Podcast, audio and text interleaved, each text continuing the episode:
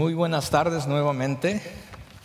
Bienvenidos nuevamente. Gracias por estar con nosotros. Sé que quizás algunas personas tomaron este tiempo para eh, salir y, llevar a su mamá a celebrar por ahí, pero agradecemos a cada uno de ustedes que está con nosotros. También a aquellos que nos están viendo a través de internet, bienvenidos. Gracias por conectarse con nosotros. También a aquellos que estarán eh, mirando este mensaje o este servicio a través de nuestro canal de YouTube en, en, otros días después. También muchas gracias por conectarnos. Bueno, entonces hoy día es Día de la Madre, festejamos a la Madre y eh, pues este día no, no vamos a hablar de, de la Madre. Me decía alguien antes de comenzar el servicio, no vas a predicar del Día de la Mamá. Lo que vamos a hablar hoy aplica para la mamá, para las que no son mamás, para los papás y para cada uno de los que estamos aquí, porque lo que Dios quiere hablar hoy en esta tarde a nuestras vidas es algo que todos los que estamos aquí eh, pasamos a través de ello. Y esta tarde queremos hablarles sobre un tema que afecta a muchas personas, cristianas y no cristianas, y es el tema de la preocupación. ¿Habrá alguien aquí que se preocupa? Sí, gracias. Ya somos algunos. Gracias a Dios por todos los demás que no se preocupan para nada. Eh, pero vea lo que encontré, algunas estadísticas mientras estudiaba esto, que encontré por ahí en un artículo.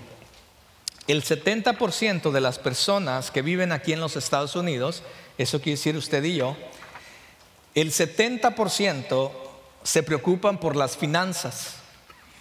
El 60% se preocupa por el trabajo. El 47% se preocupa por su familia, o sea, cosas que tienen que ver con el matrimonio o los hijos. 46% se preocupan por, su salud y un 45% se preocupan por su peso. Tres de cada cuatro adultos dijeron que su preocupación más grande está en, en las finanzas, en lo que es el dinero. Y uno de cada cuatro adultos, o sea, el 25%, dijo de haber experimentado una crisis de estrés extremo por causa de las finanzas. El efecto de la preocupación de las finanzas, de acuerdo a la Asociación Americana de la Depresión y la Ansiedad, le cuesta a los Estados Unidos alrededor de 42 mil millones de dólares al año. Muchas de las preocupaciones, según el artículo, es el resultado único que dan o que las personas, eh, de enfermedades que las personas sufren, como por ejemplo hipertensión, problemas estomacales, problemas mentales, problemas del corazón, migrañas y otro tipo de desórdenes físicos y mentales. Eso es lo que hace la preocupación. ¿Y por qué nos preocupamos? Es la pregunta. Bueno, la preocupación está vinculada a aquellas cosas que tú más amas. Aquellas cosas que tú más amas son aquellas cosas que te preocupan más. O sea, en otras palabras, tu, preocupación está ligada a aquellas cosas por las cuales tu devoción, es, tu máxima devoción está en ellas. Pues eso puede ser personas o pues quizás puede ser cosas. Entonces, la mayoría de veces no pensamos así porque creemos que la preocupación simplemente es eh, quizás eh, es una simple emoción o algo pasajero, pero la realidad es que si tú quieres saber por qué, cuáles son las razones por las cuales tú te preocupas, empieza a preguntarte en dónde está mi máxima devoción. Y donde tú veas que tu máxima devoción está, son las cosas por las cuales te preocuparás. Entonces, aquellas cosas por las que te preocupas reflejan en dónde tu devoción está.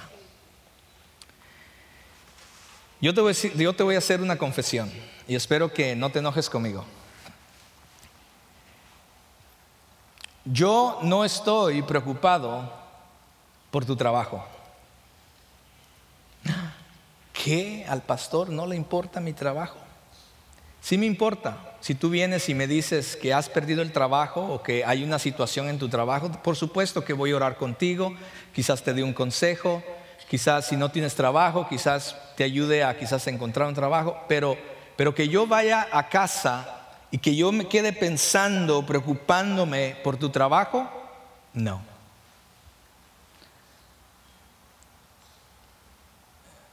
Otra confesión. Nunca, nunca yo me he preocupado por cómo van tus hijos en la escuela. Entonces, ¿no le importa? Claro que sí me importa. Si tú vienes a mí y me dices que tu hijo está mal en la escuela y no sabes qué hacer, voy a orar contigo, voy a orar por tus hijos, quizás te voy a dar un consejo, pero que yo me vaya a casa y que yo no pueda dormir o no pueda comer pensando en las calificaciones de tu hijo, nunca. Es más, si te digo que me preocupo por esas cosas, te estaría mintiendo. Porque nuestra preocupación está ligada a aquellas cosas o personas a las cuales nuestra máxima devoción está. Y así como mi máxima devoción no está en esas cosas tuyas, yo estoy seguro que tú tampoco te vas a casa pensando en el pastor Carlos, ¿cierto? Porque está ligado a nuestra máxima devoción. ¿Qué pasaría si redireccionáramos esa devoción? ¿Qué pasaría si cambiáramos de dirección en cuanto a, las, aquellas cosas a las cuales estamos poniendo nuestra devoción? ¿Qué tal si, si redireccionamos eso? ¿Qué pasaría con nuestra preocupación? Y de eso vamos a hablar hoy. Porque una de las cosas que me encantan de Jesús es que en el libro de Mateo, como vamos a ver, capítulo 6, si usted trae su Biblia y la quiere abrir, si no, va a estar los versículos en la pantalla. Usted va a ver que Jesús nos va a enseñar acerca de esto, de la preocupación, pero lejos de simplemente darnos una respuesta rápida, Jesús nos va a enseñar una, un principio y una verdad que va a cambiar nuestra manera de pensar, de ver las cosas y inclusive va a cambiar, puede cambiar nuestro corazón si nosotros lo permitimos. Entonces, cuando Jesús va a hablar acerca de la preocupación en Mateo, él comienza con un tema bien interesante. Mateo 6, versículo 24, si usted lo tiene. Cuando Jesús va a hablar acerca de la preocupación en aquel famoso Sermón del Monte, él comienza o el preámbulo a esta enseñanza es nada más y nada menos que acerca de el dinero. Qué interesante si a nadie de nosotros nos interesa lo del dinero. Jesús comienza precisamente con el tema que a más personas le preocupan. Y él dice, nadie puede, versículo 24, nadie puede servir a dos señores pues menospreciará a uno y amará al otro, o, querrá mucho a uno y despreciará al otro. No se puede servir a la vez a Dios y a las riquezas. Quizás algunos estarán preguntando, bueno, ¿por qué no se pueden tener a los dos? Pues podemos intentar tener a los dos, pero la realidad es que llegará un punto en que tú vas a tener que escoger dónde tu máxima devoción va a estar. Y al llegar a ese punto, tu máxima devoción va a reflejar o tu acción va a reflejar realmente a quien realmente amas. Entonces, Jesús no lo deja ahí. Ese fue el preámbulo, ¿ok? Y no me voy a quedar en ese versículo porque no, no vamos a hablar de finanzas ni, ni sobre eso, sino ese es el preámbulo para lo que queremos ver hoy. Entonces Jesús continúa en versículo 25, dice, por eso les digo, no se preocupen por su vida, que comerán o beberán, ni por su cuerpo, cómo se vestirán. ¿No tiene la vida más valor que la comida y el cuerpo más que la ropa? Qué interesante que este versículo comienza con la frase por eso. Jesús, el preámbulo dice, mira, aquí hay un problema porque El problema está en que donde esté tu máxima devoción a esa persona, tú amas más. O no puedes amar a Dios y a las riquezas a la misma vez, porque vas a tener que tomar una decisión en tu vida. Por esta razón, dice Jesús, eso es lo que por eso dice, por esta razón, no se preocupen por su vida, qué comerán, qué beberán, ni por su cuerpo, cómo se vestirán. Estas son las cosas que las personas en el tiempo de Jesús tenían preocupación de. El qué vamos a comer, el qué vamos a vestir. Si Jesús estuviera hoy en día, quizás se lo diría algo como, no se preocupen por el trabajo, no se preocupen por la escuela de tus hijos, no se preocupen por el retiro, no te preocupes por este tipo de cosas. Quizás Jesús lo diría de esa manera si Él estuviera hoy en día. Pero él dice, no yo, ok, no se preocupen por su vida. ¿Qué? Si no me preocupo yo, entonces ¿quién se va a preocupar por mí, Jesús?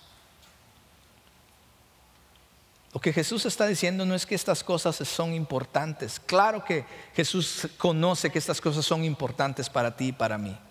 Claro que Él lo sabe. Él no está diciendo que estas cosas no son importantes. Es más, él sabe que son importantes, que hasta nos los da día con día. ¿Alguien comió hoy? ¿Verdad que sí? ¿Todos estamos vestidos? Por supuesto que para Él son importantes. Por eso Él las provee a nosotros. Él no está diciendo que no son importantes. Y esto me lleva al, al punto número uno, que es la preocupación es innecesaria.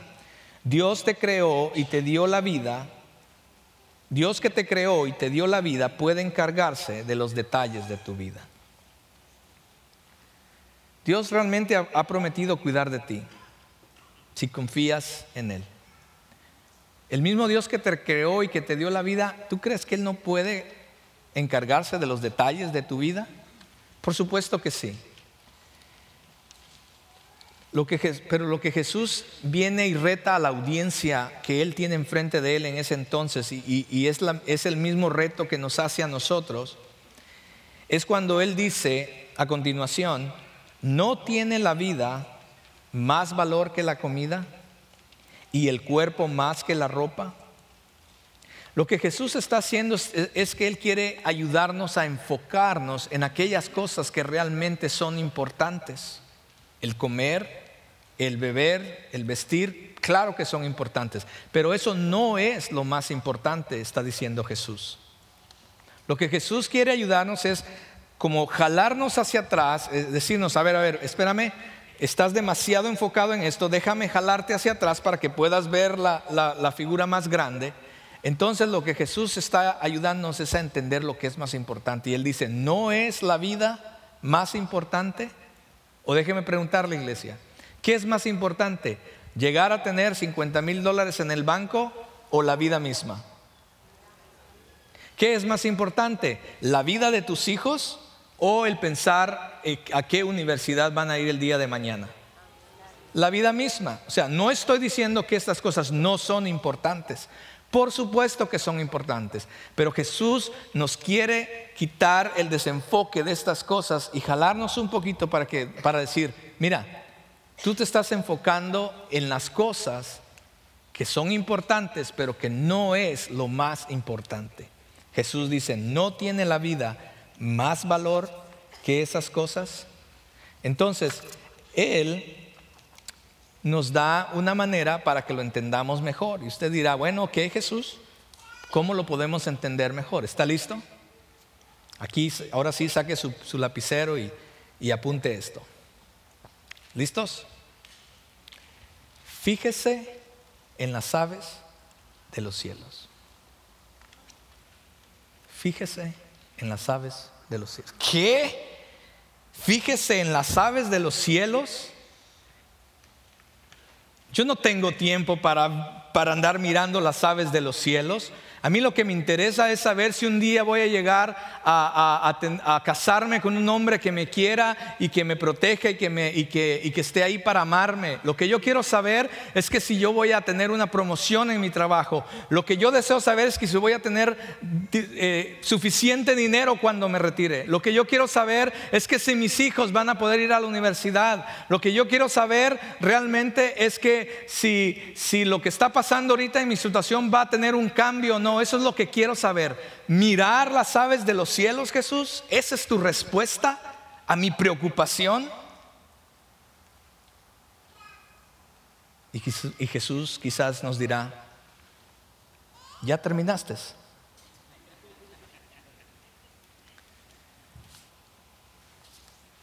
¿No te das cuenta que te preocupas porque estás enfocado en aquellas cosas donde tu máxima devoción está y por esa razón tus emociones son movidas, tu mente, tu fuerza y aún tu corazón está ahí. ¿No te das cuenta que eso es lo que está pasando?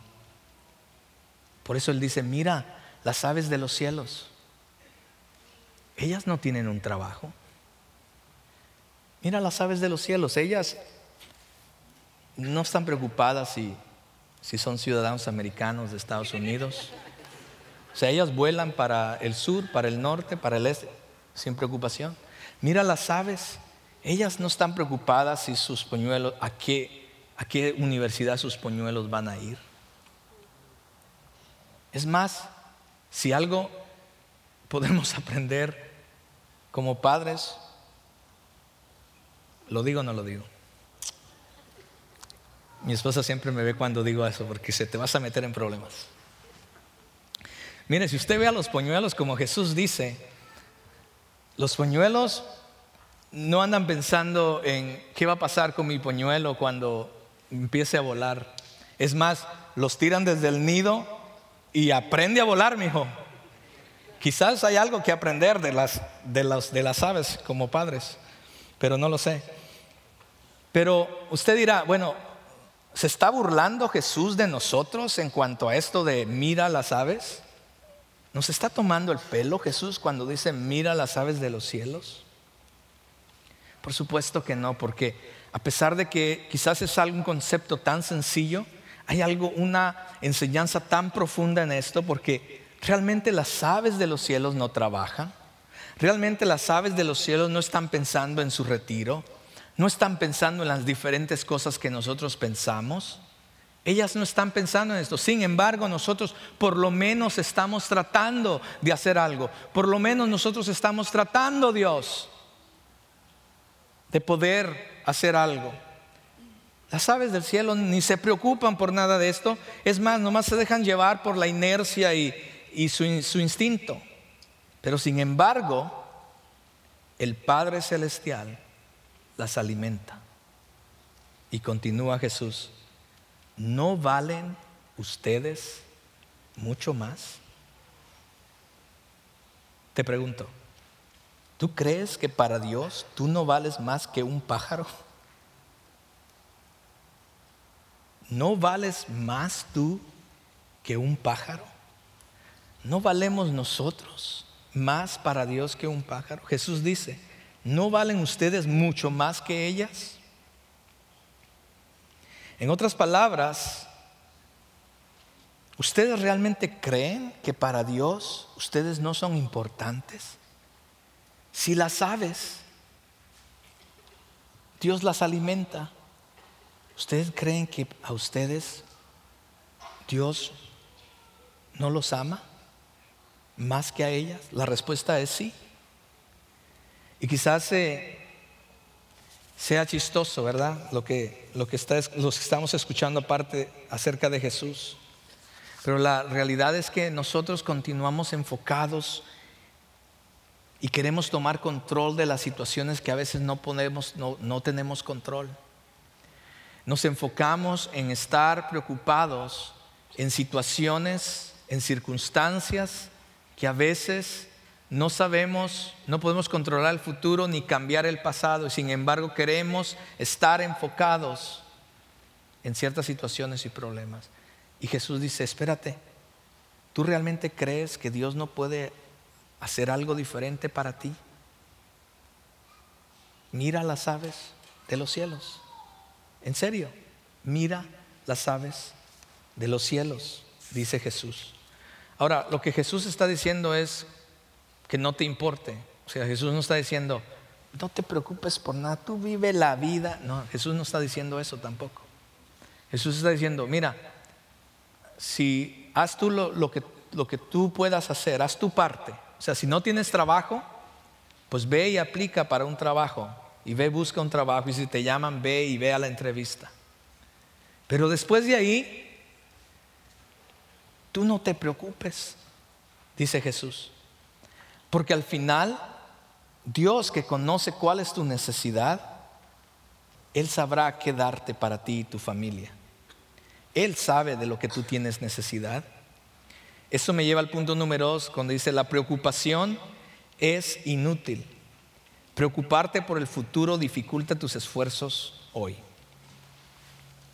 Jesús continúa diciendo, ¿quién de ustedes, por mucho que se preocupe, puede añadir una sola hora al curso de su vida? En otras palabras, ok, pues si te vas a preocupar, a ver, déjame hacerte unas preguntas. ¿Cuándo fue la última vez que tú te preocupaste por un problema y el problema se solucionó? ¿Cuándo fue la última vez que, que cuando vino una circunstancia a tu vida, tú empezaste a, eh, a preocuparte de una manera y entre más te preocupabas, más se resolvía el problema? ¿Puedes contarnos de una situación así? Que entre, tú, entre, entre más te preocupabas por la situación, más se resolvía el problema. ¿Será que eso es posible? Tú y yo sabemos que eso no es así. Entonces, si no se resuelve nada por preocuparnos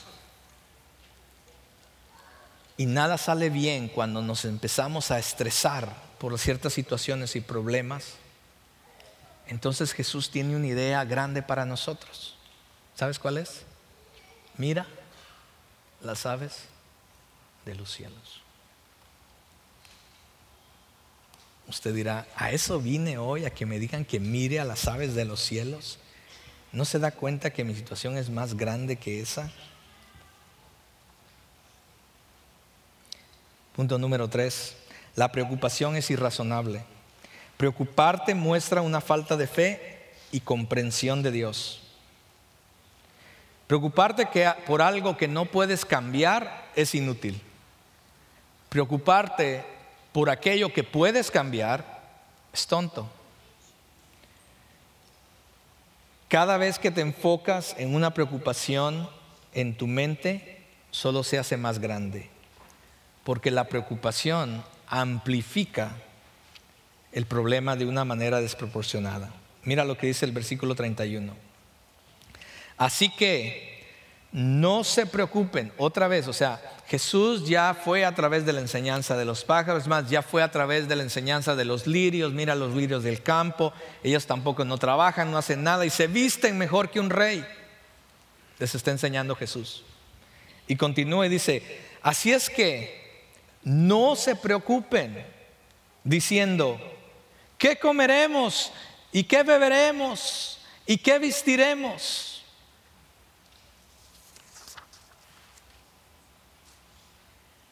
¿Acaso no les acabo de enseñar que ustedes valen más que las aves del cielo? Dice Jesús. Entonces, ¿por qué no han entendido? ¿Acaso no les dará a Dios esas cosas que ustedes necesitan? Y de repente Jesús le da un giro a la conversación.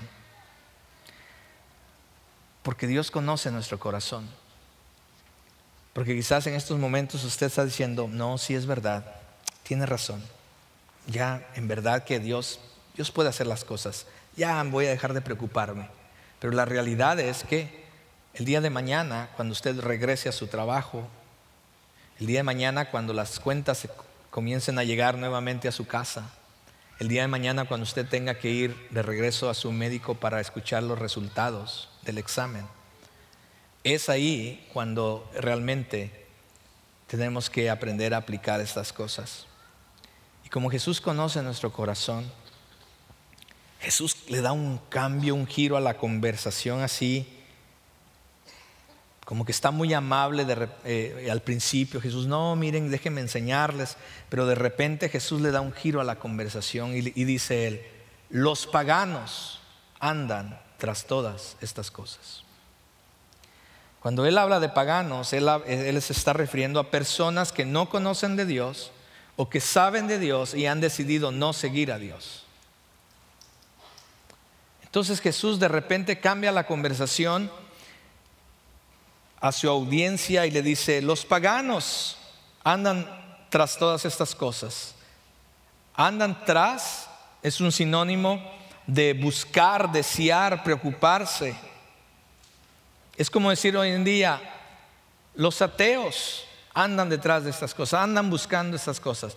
Aquellas personas que conocen de Dios pero deciden no seguir a Dios, aquellas personas que dicen, mira, sí yo conozco de Dios, pero de mí yo me encargo solo, así es que gracias Dios no te necesito. De esas personas está hablando Dios. Ellos son los que buscan, los que desean, los que están preocupados por estas cosas. Y te tengo noticias. Los problemas, las circunstancias, las necesidades que tú y yo tenemos como cristianos son los mismos problemas, necesidades y circunstancias que también tienen los no cristianos. ¿Sabías tú eso?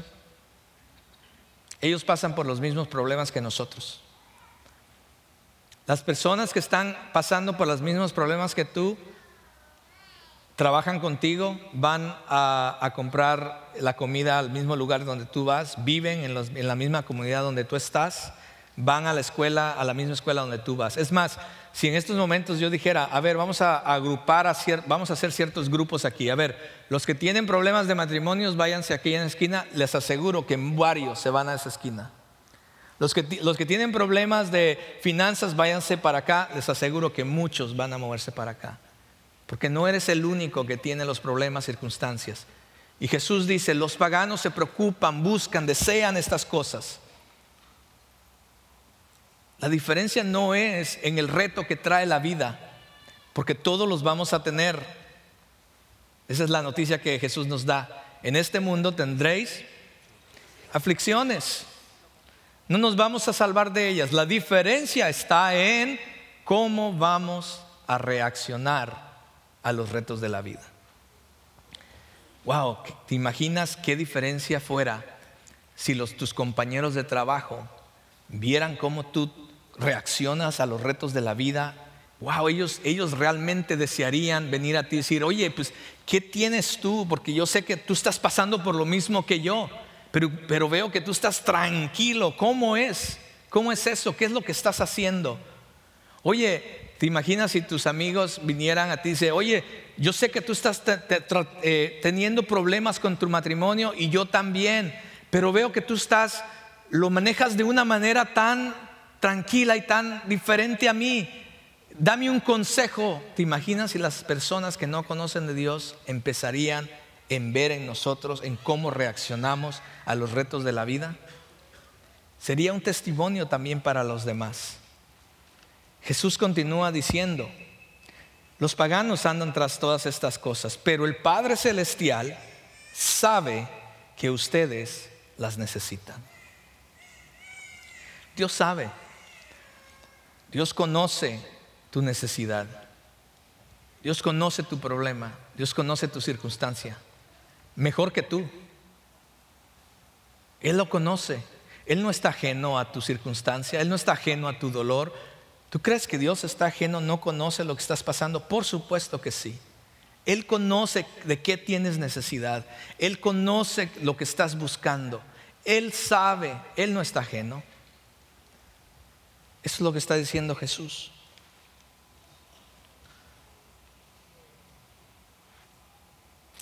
Y aquí viene el último punto de esta tarde.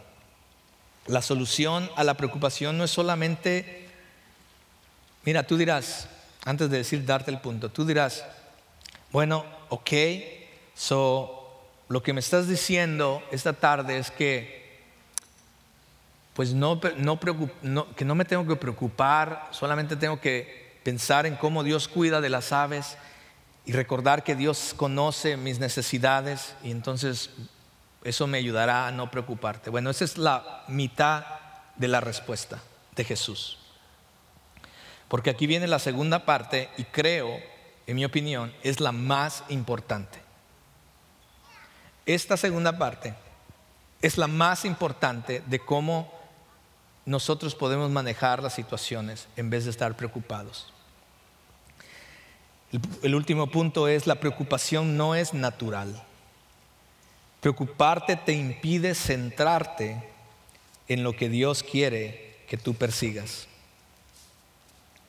Tú no naciste preocupado. La preocupación es una respuesta a la vida que has aprendido.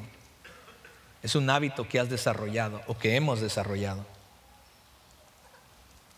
Pero la buena noticia es que como es un hábito que has desarrollado, también es un hábito que puedes desaprender. Ahora, ¿cómo hacemos eso? Pues Jesús termina toda su enseñanza acerca de la preocupación de esta manera. Después de decirles, mira las aves de los cielos, no se tienen que probar, ¿no los ama Dios a ustedes más? Claro que sí. Mira los lirios, ¿no los puede vestir Dios a mejores a ustedes? Por supuesto que sí. No seas como los paganos que van tras estas cosas, porque Dios conoce las necesidades de que ustedes tienen. Y aquí viene la parte más importante. Jesús termina diciendo, más bien, busquen primeramente. Más bien, busquen primeramente. En otras palabras, Jesús está diciendo, ya trataste de diferentes maneras de cómo manejar tu situación, tu circunstancia, tu problema. Ya te has preocupado demasiado. ¿Y qué se ha conseguido? ¿Algo ha cambiado? ¿Has estado enfocando tu devoción a esas cosas que sí son importantes? Y Jesús sabe que para ti son importantes. Pero has tratado y has, te has enfocado tanto y tu, máxima devoción está en esas cosas y has tratado de llenar tu misma necesidad y buscar de diferentes medios. Y muchas veces nada cambia.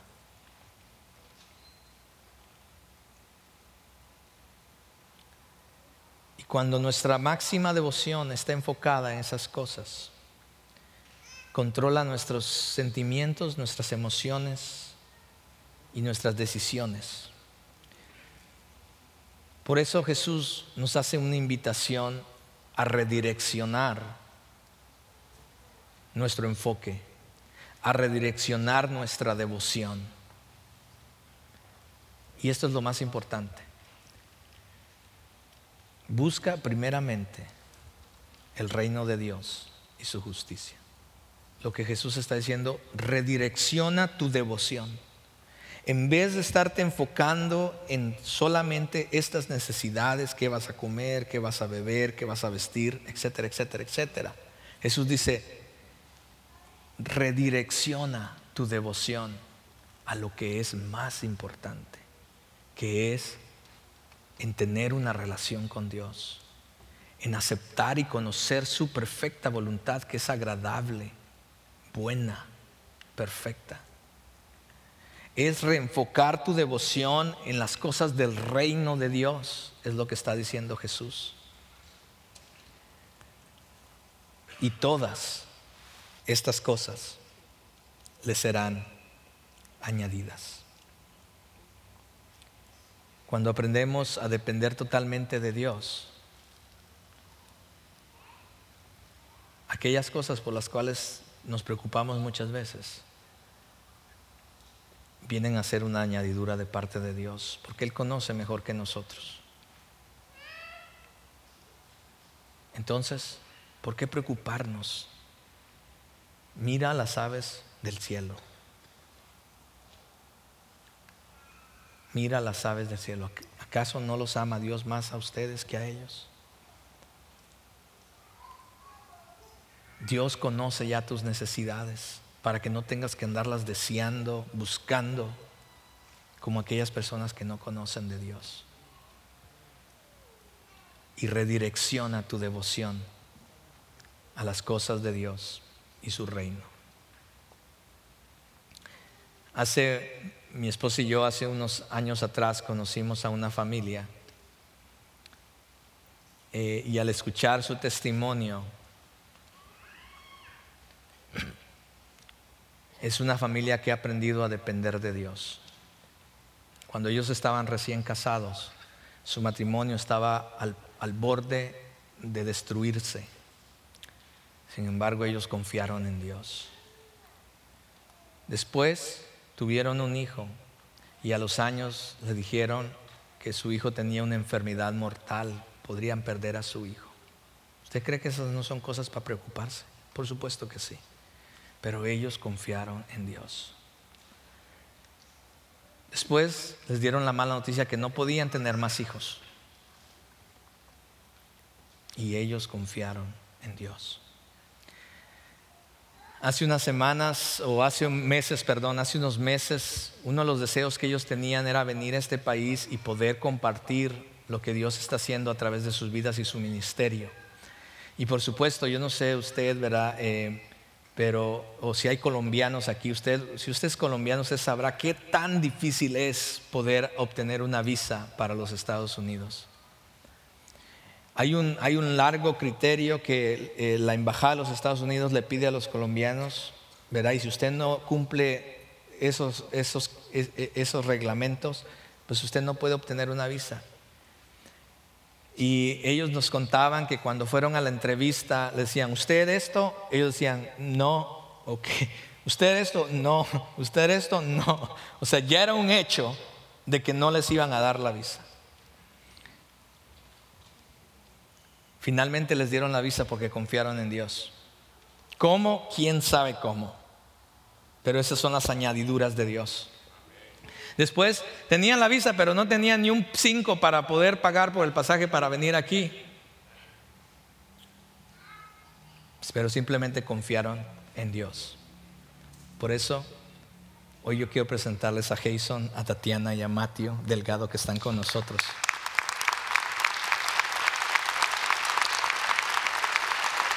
En unos momentos yo voy a invitar a esa familia que venga y nos comparta un poquito de lo que Dios está haciendo a través de ellos en su ministerio en Colombia. Y al final también ellos van a tener información afuera por si usted quiere eh, conocer más acerca de su ministerio. Este es un ministerio en el cual Sugar Creek, usted quizás ni usted ni sabía, pero nosotros estamos afiliados, asociados con ellos, con la organización que, con las que ellos trabajan allá en Colombia. y más adelante le vamos a a, compartir un poquito lo que está pasando allá. Pero Dios se encarga de las cosas que usted, aquellas cosas que usted no puede tener control.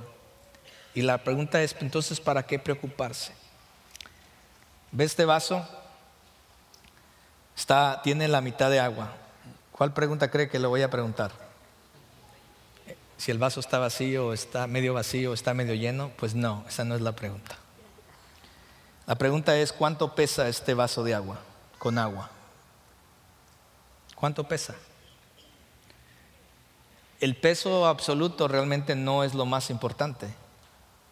Lo que va a hacer la diferencia es cuánto tiempo yo lo detengo en mi brazo, en mi mano. Si yo lo detengo por un minuto, quizás no pase nada. Voy a estar bien. Pero si lo detengo por una hora, ¿qué cree que le va a pasar a mi brazo? Mi brazo va a empezar a, dolerse, a sufrir algo ahí, un malestar. ¿Qué tal si lo detengo por un día entero? Mi brazo se va a enmudecer, perdón, a entumedecer, se va a paralizar quizás. Es más, va a llegar un momento en que ya no voy a poder más y ¿qué va a pasar? Lo voy a dejar ir y ¿qué le va a pasar al vaso? Se va a quebrar en pedazos, ¿cierto? Se va a hacer pedazos este vaso. Y después tengo problemas con mi esposa porque le quebré un vaso de la cocina. Pues las preocupaciones son como ese vaso de agua, hermano. Si usted se preocupa por algo por un momento, quizás no pase nada. Pero si usted pasa horas preocupándose por algo del que usted no puede cambiar a través de la preocupación, algo va a empezar a suceder en su vida. Y si usted es una de las personas que constantemente se están preocupando por cosas de las cuales usted no puede cambiar, ¿qué va a pasar? Jesús nos invita que paremos de preocuparnos y que reenfoquemos y redireccionemos nuestra devoción a aquellas cosas que son más importantes, como el reino de Dios y su justicia. ¿Qué hacemos con todo esto? Pues aquí hay cuatro cosas que quizás usted pueda hacer. Recuerda todo lo que Dios ha hecho por ti y desarrolla el hábito de confiar en Dios.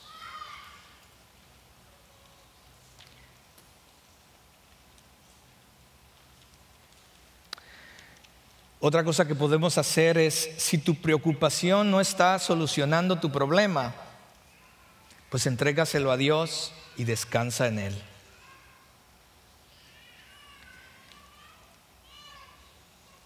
Otra cosa que podemos hacer es no permitas que tu preocupación amplifique la circunstancia. Y por último, deshazte del hábito de la preocupación y redirecciona tu devoción hacia Dios, su reino y su voluntad. Quizás para algunos de los que están aquí, lo primero que tengan que hacer es conocer acerca de ese Dios que nos ama más que a las aves. Para algunos de los que están aquí, quizás lo primero que tengan que hacer es conocer y tener una relación con ese Dios que puede cambiar nuestras circunstancias, con ese Dios que dice, redirecciona a lo que es más importante, una relación conmigo y yo me voy a encargar de tus necesidades. Quizás muchos de los que están aquí o algunos de los que están aquí, quizás eso sea el primer paso que tengan que dar. Por eso les voy a pedir que cierren sus ojos por unos momentos. Si usted es esa persona que quizás usted dice, realmente pues yo estoy aquí porque me invitaron, yo estoy aquí porque eh, era el Día de la Madre y pues me invitaron a pasar un tiempo o me dijeron que después de aquí me van a llevar a comer. Si usted es esa persona, quizás tú no estés aquí por casualidad. Quizás Dios quiera tratar a ciertas circunstancias, problemas que tú estás pasando. Y Dios quiere primero comenzar en tu corazón. La Biblia nos enseña que si nosotros abrimos nuestro corazón y confesamos de que Jesucristo murió y resucitó de entre los muertos, y confesamos que Él es el Señor y Salvador de nuestra vida, podemos ser salvos. Quizás para algunos de ustedes ese es el primer paso que ustedes necesitan de dar. Si tú eres esa persona que diga, bueno, yo la verdad estoy alejado de Dios o no conozco de Dios y me gustaría comenzar una relación con Él porque tengo mucho tiempo de estar preocupado con la vida y quizás Dios sea mi última respuesta. Si usted es ese, simplemente levante su mano ahí donde está.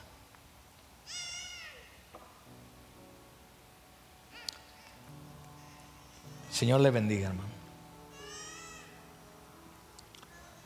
Y mientras seguimos con nuestros ojos cerrados ahí donde estamos, yo voy a invitar a esas personas que levantaron su mano, a mi mano izquierda, hay unas personas que quieren hablar contigo, explicarte un poquito más de qué se trata esto. De este cambio de vida que solamente Jesús puede hacer en ti, en tu familia, en tu circunstancia. Yo te voy a invitar a que simplemente te pongas de pie y, y vayas a mi mano izquierda donde van a estar un par de personas para ayudarte, para orar contigo, para explicarte un poco más. Mientras tanto, lo voy a invitar que todos se pongan de pie y que juntos cantemos y adoremos al Señor a través de esta canción.